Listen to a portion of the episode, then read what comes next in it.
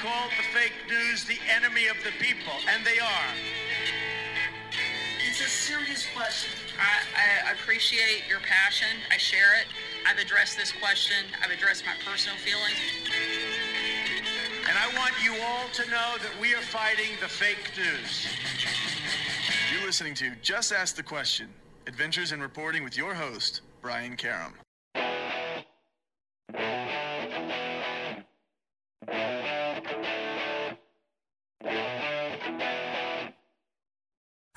Hi, and welcome back to Just Ask the Question. I'm your host, Brian Karem, and with me today is former federal prosecutor Michael Zeldin. Michael joins us uh, every week for uh, our weekend review, but today we want to take a special um, uh, look at what has happened in the last week with Donald Trump and his latest indictment because it's all afire on social media, in the mainstream media, talk of the Sunday shows, and a lot of misunderstanding about what it actually is.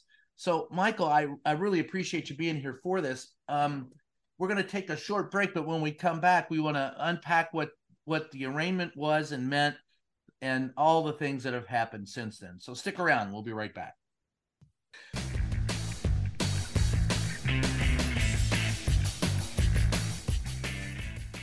In this modern age of misinformation and deceit, Just Ask the Questions newsletter cuts through the BS and gets to the truth with Brian's in depth articles, columns, and exclusive content not released anywhere else. Get the scoop and stay in the know. Sign up for the Just Ask the Question newsletter now at substack.com slash JATQ podcast.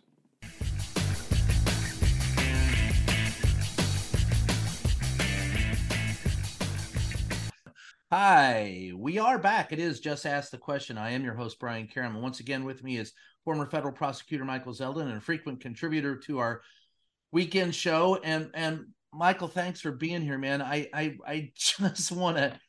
There's been so much said about what's gone on, and we covered last week the the um, indictment, but the arraignment came on Thursday. And since then, there's been a slurry and a slew of stuff come across the transom about what is going on.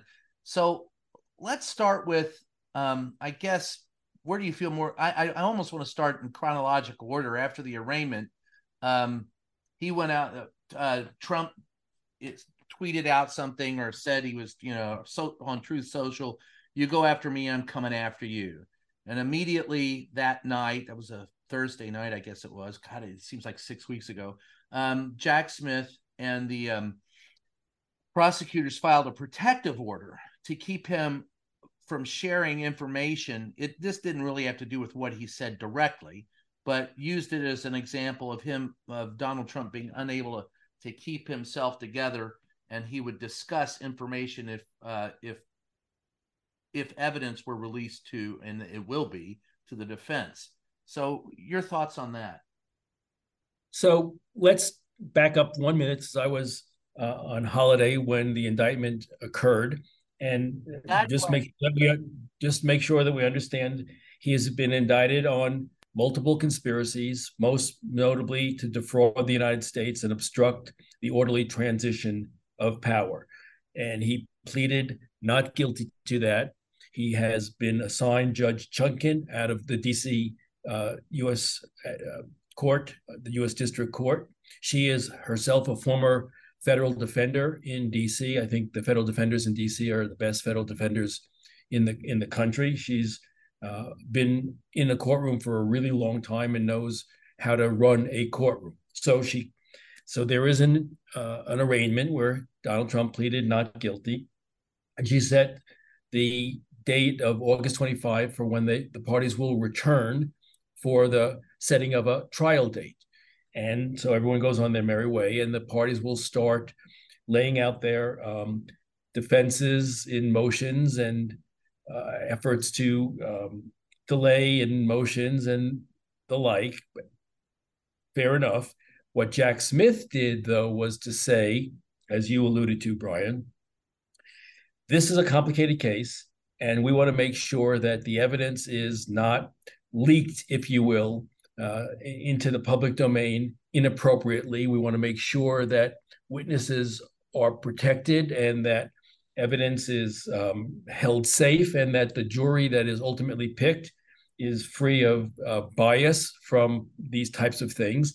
And so we've filed what's called a motion for protective order to protect the integrity of the process against uh, improper behavior. Trump immediately asked for a continuance in response to that. And Chutkan, as I said, knows how to run a courtroom, having been a public defender and having done many of those things herself um, as a public defender, as I did when I was a public defender in DC. Um, that's what we do, you know. Um, but but because she knows the, the, the her way around, she said not so fast. And I want your response uh, immediately, as per my order, and I will hear from you why a protective order isn't appropriate in this case. And I think she is going to set a protective order similar to what we saw in DC when Roger Stone was um, indicted. Remember, Roger Stone was indicted yeah. and he was put under a, a, limited gag order and a protective order because what did he do after he was indicted? He immediately posted a picture on social media of the judge, Amy Berman Jackson, and a, crosshairs.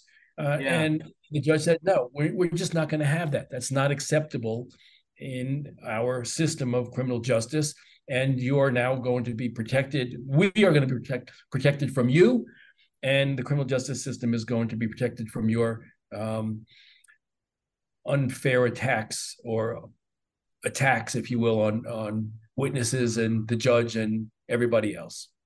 You, you, you mentioned something that I, I I glossed over myself, and that was, you know, they asked for a delay.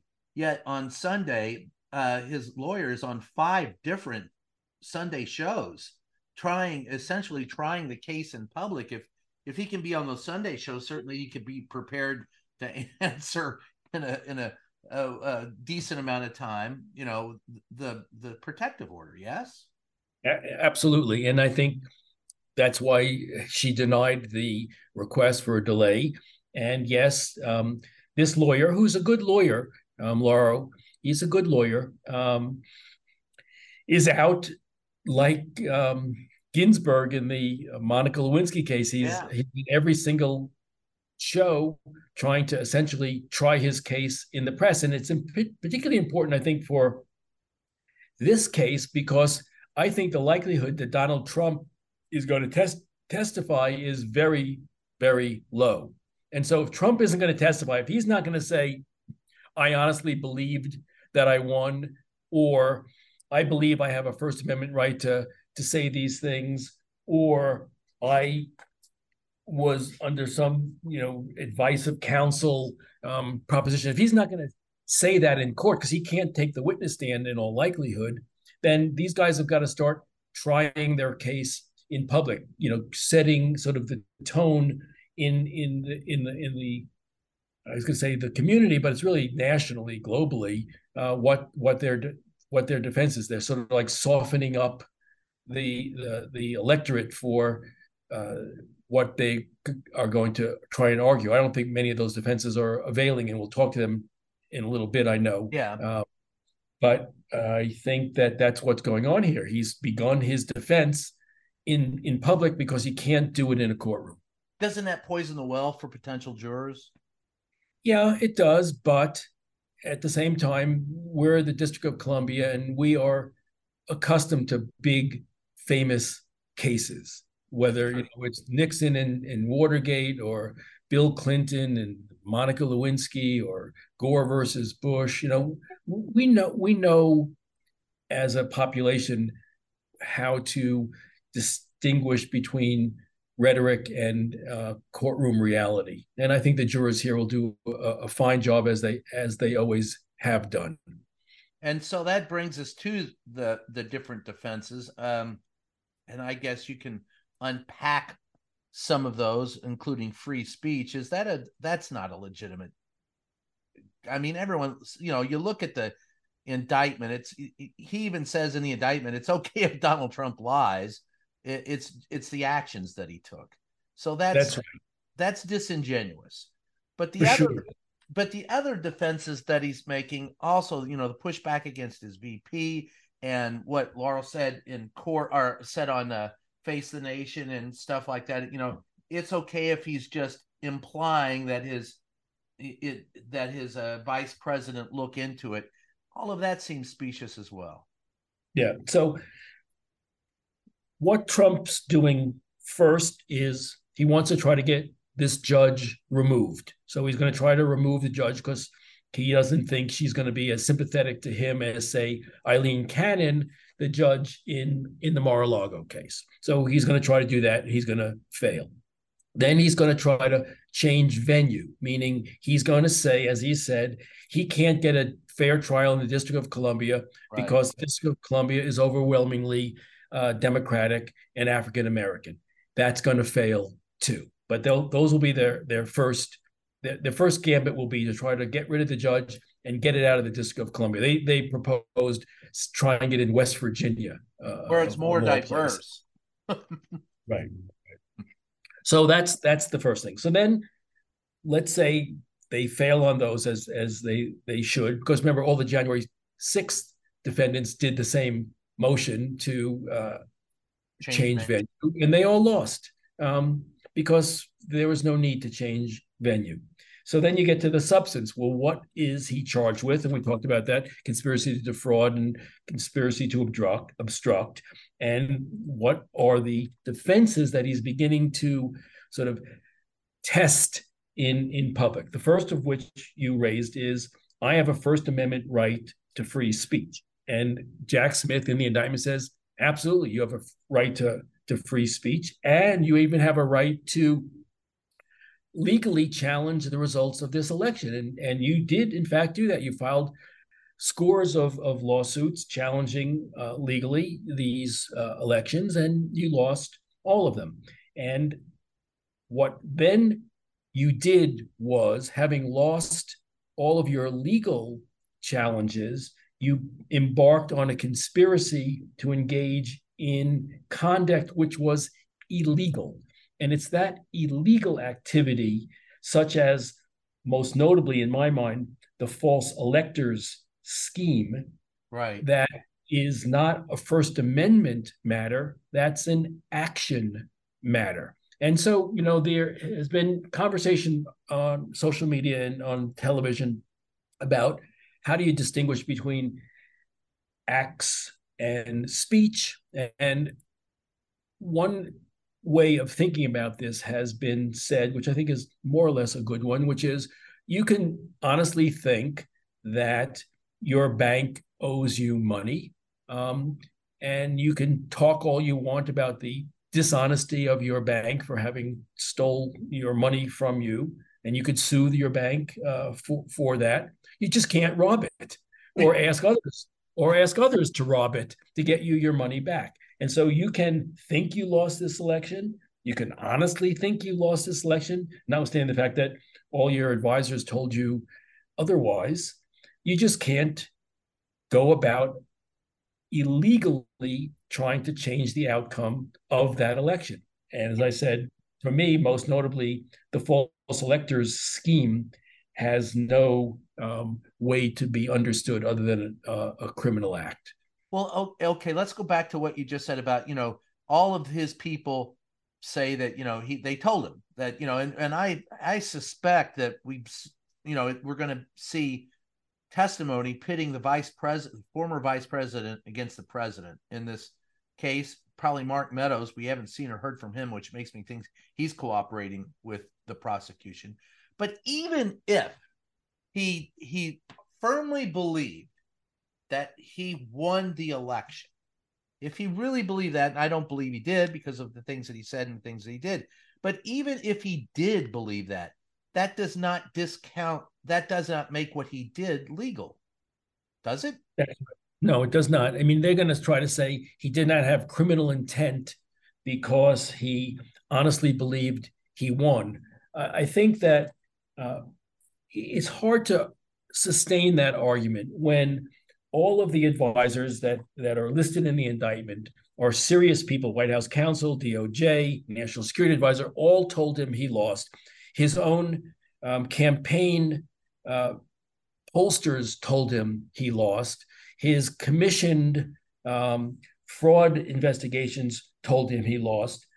And the only people who told him he won are the unindicted co-conspirators.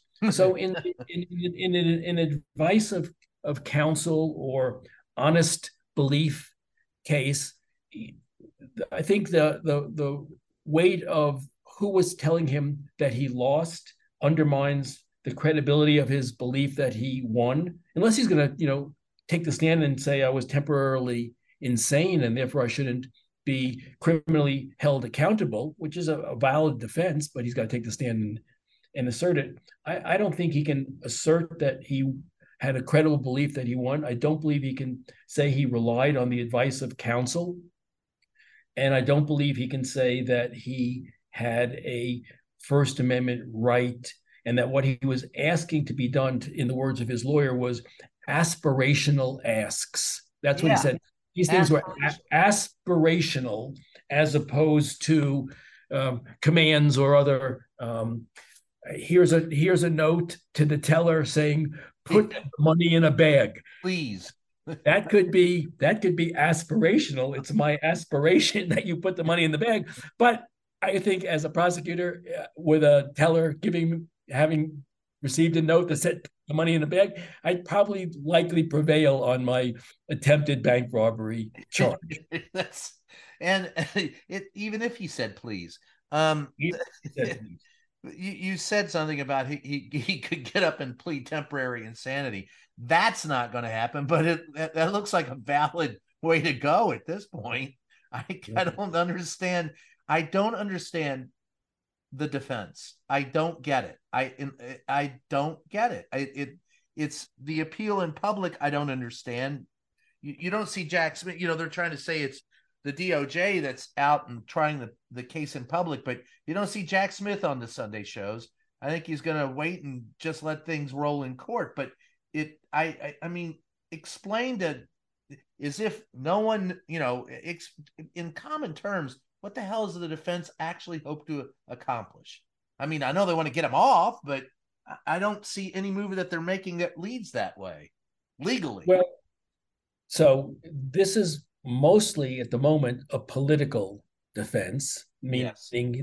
as I, we talked about, they are trying to uh, rally support for the president. I mean, he was at a speech recently where he said, one more indictment and I'm guaranteed to win the election. Yeah. So he's using he's using this um, this notion of a weaponized Justice Department as a badge of honor. If they can do this to me, they can do this to you.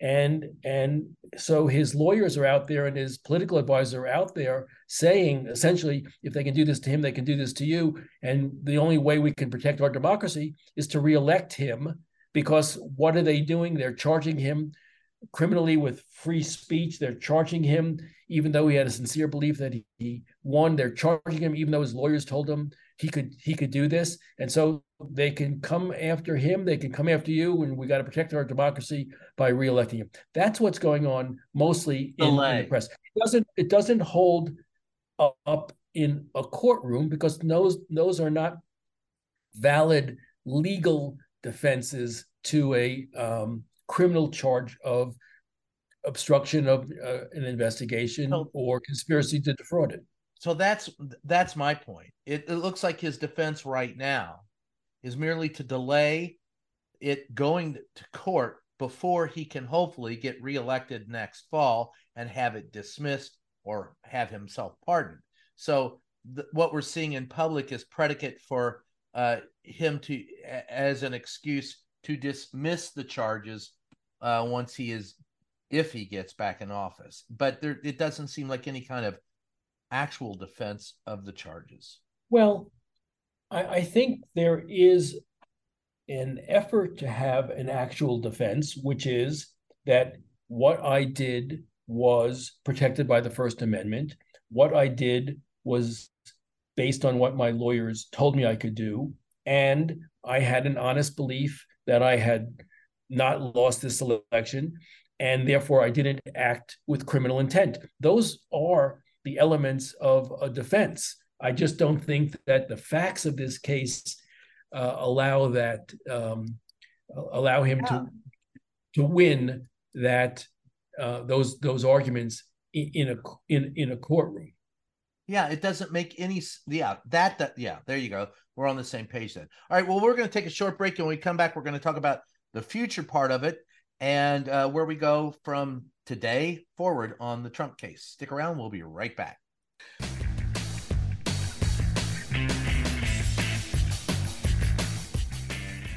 Hey, Just Ask the Question podcast listeners. If you've got a second, head on over to Twitter and follow our official page, JATQ Podcast. That's JATQ Podcast.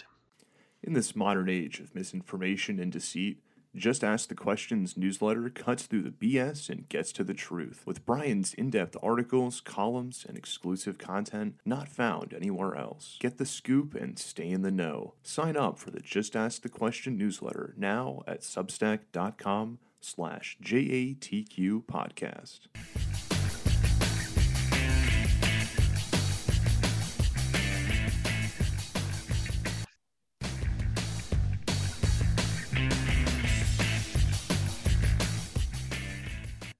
Hey, you. Yeah, you. We're talking to you, and we need your help. As you probably know, independent journalism is a vital pillar of our democracy. Like everything else, it's not free. We're asking all longtime listeners of the show to help support us by becoming a member on Patreon. For the price of a latte, you can help guard democracy. Join us today at patreon.com slash JATQ podcast to help us keep bringing you the podcast you love and the facts you deserve.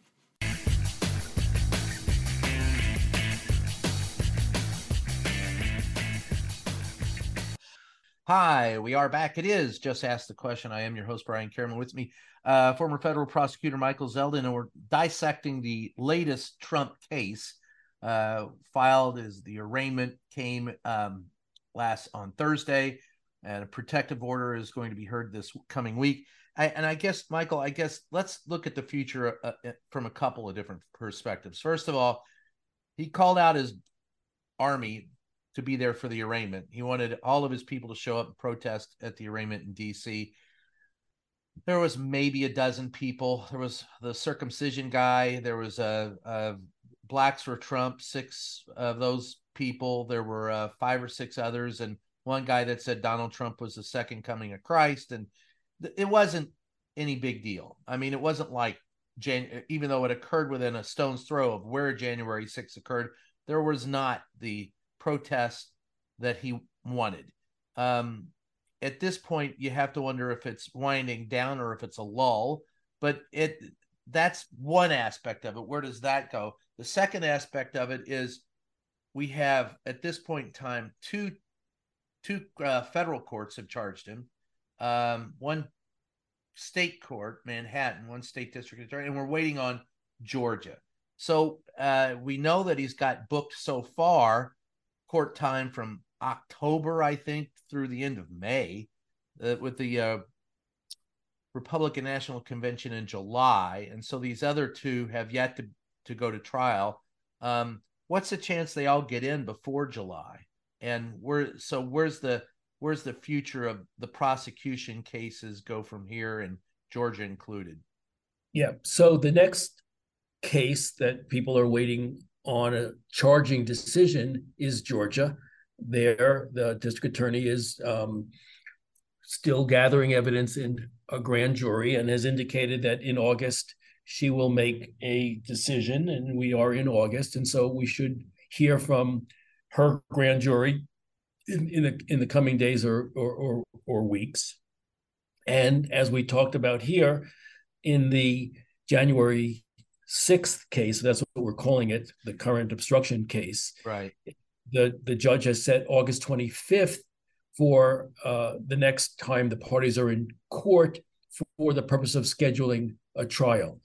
And we you're right to say we have four cases. We've got the civil case by Letitia James, oh, yeah, New York. about that one. We've got we've got the next defamation defamation case by E. Jean Carroll. We've got the New York attorney general case, and we got the Mar-a-Lago case, then we got Georgia pending, and then a trial date in, in this um, case pending. And will all of those things be done by uh, the fall? Probably not.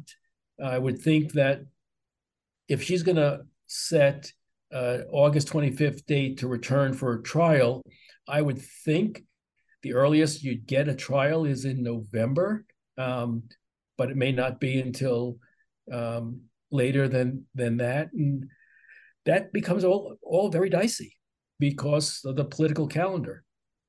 Yeah, and so all right, so if in November, and as you said, he doesn't get his change of venue because the January 6th defendants didn't get a change of venue.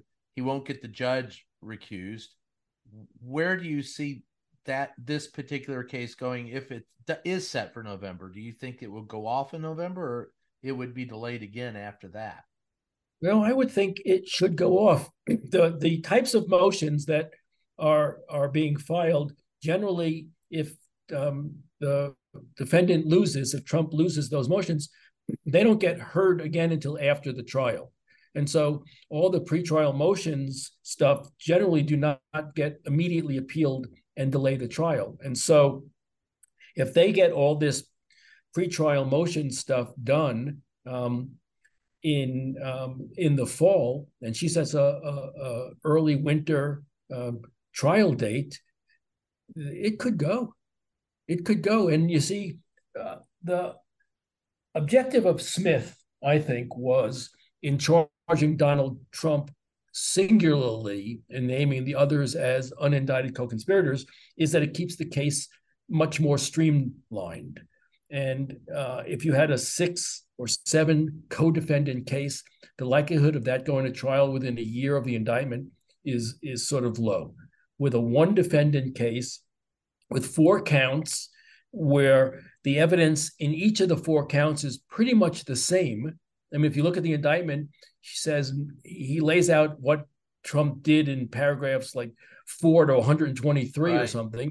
And then in the last three counts, it says we repeat counts, we repeat paragraphs, you know, one to 123, and say that conduct also violates this statute, this statute, and this statute. And so it's really one case with four possible um, crimes committed crimes, yeah. by the um, by the same behavior. And so they're going to put on a case that's I think should be argued to the court is going to be pretty streamlined. You're going to put on witnesses who are going to say, after Trump lost, he did the following things which were illegal, and um, we rest. Thank you very much. And and then, well, and then the defense has to, you know, the defense you know, often is the case with defense counsel, and I say this as having been one and, and engaged in the exact same thing, is that much of your case is put on by cross examination. And so yeah. lawyers will cross examine all of these lawyers. Isn't it possible that the president could have felt this? Isn't it possible that, you know, this was merely aspirational and not a uh, you know, uh, here's the note, give me the money in the in the bank, sort of thing. Isn't that all? You know, so they can do that, and they can raise a reasonable doubt um, with the with the jury and argue that the prosecutors failed to meet its burden of proof. That's normally uh, how many criminal cases uh, play out. Whether or not they are going to put on affirmative witnesses is is going to be an interesting and complicated conversation for them. Yeah, who would they put on? I mean, Donnie. Well, I don't think he has any relevant in, information here.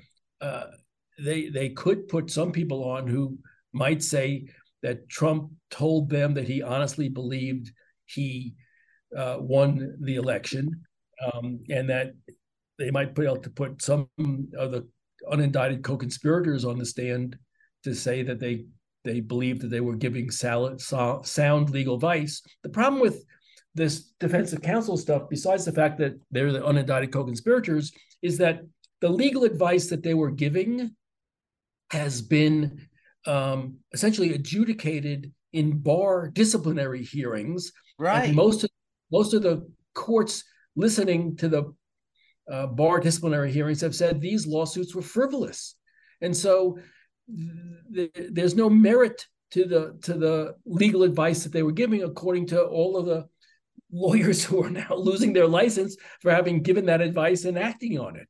So it's a very hard case to defend on a legal advice um, uh, theory. Well, I, I think it's a hard case to defend publicly and in the court of public opinion as well when they keep saying it's a weaponization of the DOJ and that uh, Joe Biden got him indicted. And um, first of all, it's Donald Trump's people testifying against him. It's not anybody from the Democratic Party. It's people appointed to office by Donald Trump who spearheaded the investigation. Uh, you know, Christopher Wray at the FBI. It's uh, and at the same time to to sit there and say it's uh, that it somehow is a weaponization. I I I, I don't get that. I, I mean I know that's, I a, that's you get it politically, right? Yeah, you get politically. politically. It's yeah. just not going to work in court, um, right? And but I think, thing... that, but to your point, Brian, I think that in some respects, at this point in time, it's hard thing to, to to understand. But in some respect, in this point in time, I think they're less worried about the outcomes of the criminal trials as much as they are worried about the outcome of the political election. Because if they lose these trials, but these federal trials, but win the election, then the trials will have no meaning because right. there'll be no sanctions um, for it. So that that you know, if you have to make a decision of can I win these cases in court? Odds are against me, both in Mar-Lago and and here. Though there are defenses, but the odds are against me. Where am I going to put my energy? I'm probably better off putting my energy in a political fight that allows me to use these trials as an advantage in my reelection efforts. Because if I win, then these these cases go away. Well, convicted or convicted or not, they go away. Right. Well, he, not the state he, charges.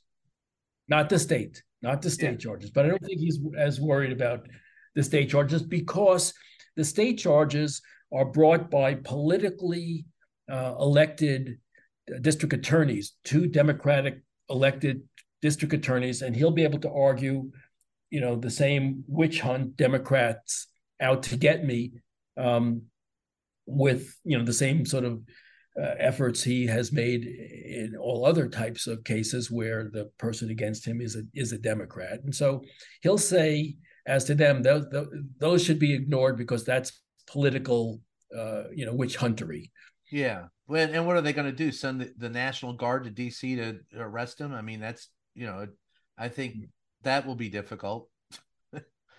right. So, so I I sort of think they really are, are much more focused on winning reelection than they are winning the trials. The lawyers, of course, are are are uh, focused on winning the the trials, but I think Trump at this moment is putting his um, efforts into the political defense uh, versus the legal defense. Well, that makes sense. Uh, look, one of the final things before we take a, another quick break, as we as we look at um, what he did with Mike Pence. Uh, Mike Pence said, "Listen, I." Uh, he he said he was told to do it. Um, he was he wouldn't. He said that uh, Trump said he was too honest. Trump says he never said that. He referred to the aspirational thing, and then it was uh, uh, Pence who showed up at a at a outing where someone said, "Look, you uh, you need to you should be siding with Trump. You you need to look at the Constitution." And he goes, "I have. You need to." What the biggest spine spineful moment I've seen out of him for a while. But do you when you look at this stuff and and it's easy it's far easier to say hey obviously they didn't read the indictment or they don't understand the constitution. But to your point earlier it also makes sense if they do understand what it is and they're obfuscating because they're trying to win political points to keep him out of you know, so he can negate whatever happens in court. Does that make sense to you? Yeah and what's going on with pence here is very interesting because what trump's lawyers said on television on sunday on the sunday shows was that he in the end only asked mark only asked Mike Pence to delay the certification. not to stop it. Well, he asked him to delay it after Trump after Trump asked him to stop it, and he said no. And so you have this debate now between Trump and Pence, where Pence is saying, "I he asked me, and I said no." And my view is that the Constitution required me to do this, and that he put himself. I think Pence's line was he put himself above the Constitution, and I think in his strongest uh, statement, I I thought, tell me if I got it wrong, Brian. Didn't he say a person who puts himself above the Constitution has no business being president of the United States. Yeah, beautiful line. Wish wish he had used it while he was in office. But anyway, we're, we're going to take a short break and some final thoughts on where we're going with all this when we get back. And coming back in three, two, one. So, Michael, I don't want you to roll a crystal ball, but if if, if you look at the, I mean, you've been through these things, you know what's what is decent evidence and what isn't. Assess the strength of the process. I mean, I look at the results and the and the and the numbers and federal prosecutors do pretty well in court. I think 96% of the time getting uh, uh, you know a conviction. What's how strong do you see this particular case against Donald Trump? I, I think there are aspects of this cake of this case that are weaker than stronger. I think that the weakest count in the indictment is the one that, that says that he interfered with the civil rights, the KKK Act case. I think that's sort of a weak count. But I think the strongest part, and I think that which he will likely gain a conviction on, is the false electors scheme, where they set out, um, particularly in Arizona and, and, in, and in Georgia and in Michigan, to essentially have people falsely represent that they were electors duly authorized to vote for Trump. That scheme to get people to lie and they submitted false certifications, that's impossible to defend on First Amendment or advice of counsel or honest belief because there's no way that you can believe honestly that submitting false verifications um, in a sort of dual universe of legitimate electors versus illegitimate electors can prevail. So I think Smith wins on at least counts one and two. I'm not sure about later, but it doesn't matter. All he has to do is win on on one of these things. So I think I think the the the case is well tailored to uh, a conviction on the false electors aspect of of the case. Paragraphs 10, B, C, and D um, in in particular, and um, I think I think he wins. I think he also um, the Smith prosecution team in Mar-a-Lago should win on the obstruction there. Uh, I think that the most recent introduction of a third defendant who was trying to delete the videotape yeah. of them moving the boxes. It's a, it's if the theory of the of that case is he was told to return these documents, he refused to return these documents.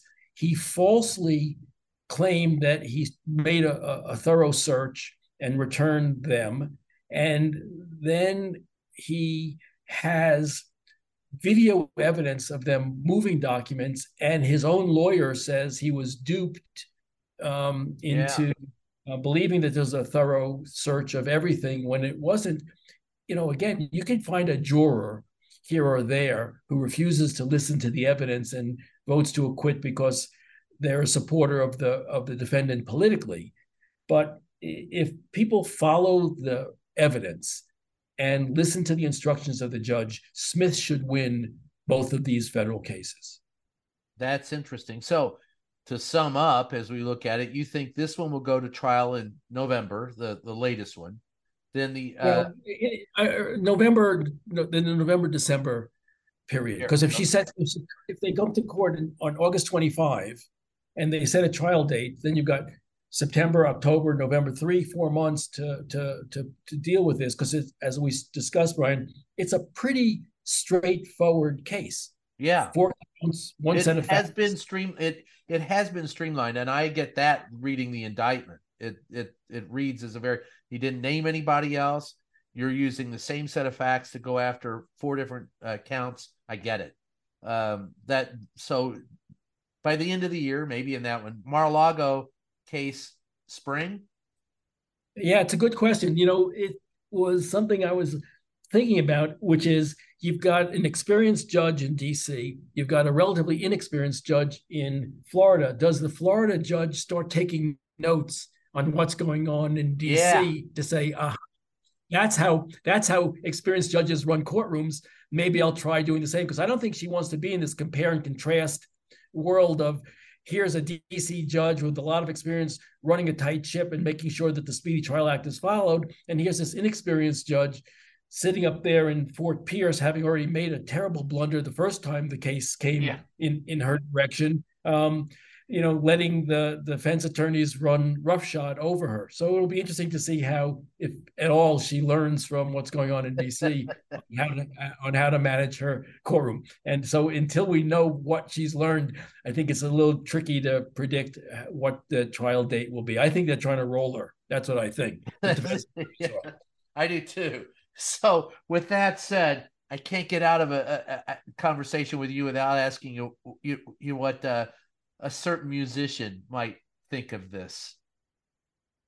Well, I, you know, we, we, we, we've said this before, and I'll say it again. I think the quote in Subterranean Homesick Blues by Bob Dylan, which is, even the president of the United States sometimes must have to stand naked. Maybe, maybe the, the, the quote, the quote of the, the, the quote of the podcast. and neither one of us want to see that. So, so how was it? Uh, in, in, case everybody doesn't know, he's been on vacation. How was your vacation? you enjoy the Galapagos? Oh, the Galapagos is a, a place to to go. It's not easy to get here. It, it's um, it's a trek, um, but if you do an expedition uh, among all the islands here, and you go visit the tortoises and the iguanas and the the birds, and then you put on a snorkel and a wetsuit, and you go watch the sea turtles and uh, the um, penguins and uh, the all the other underwater life. It, it is a uh, wonders of the world vacation. Yeah, there's is there a Bob Dylan quote for that? not not not that comes to mind at the moment. See that I I always thought there was a Bob Dylan quote for everything. That's I'm sure that, I'm sure there is, and when we come back next week, I will uh, I will give it to you. There you go. Uh, right now I'm, I'm at ten thousand feet altitude, um, and my head is spinning. Try the steaks; they're great there. I've been to Quito. All right. Well, listen. Let, I'll let you plug what you want to plug, and uh, we'll, we'll let you go. All right. So my podcast is That Said with Michael Zeldin. It's a book-based podcast, all different books by authors that we interview, and they tell us their story. Sounds great. I, am in. available on all available on all podcast apps. There you go. And this is just ask the question wherever fine podcasts are sold. And the name of the book is Free the Press. And of course, you can catch me on all social media at Brian Karem and uh, salon.com every Thursday with a column from the White House. So thanks a lot for joining us. We'll catch you again next time. This is Just Ask the Question. I'm your host, Brian Karem. We'll see you.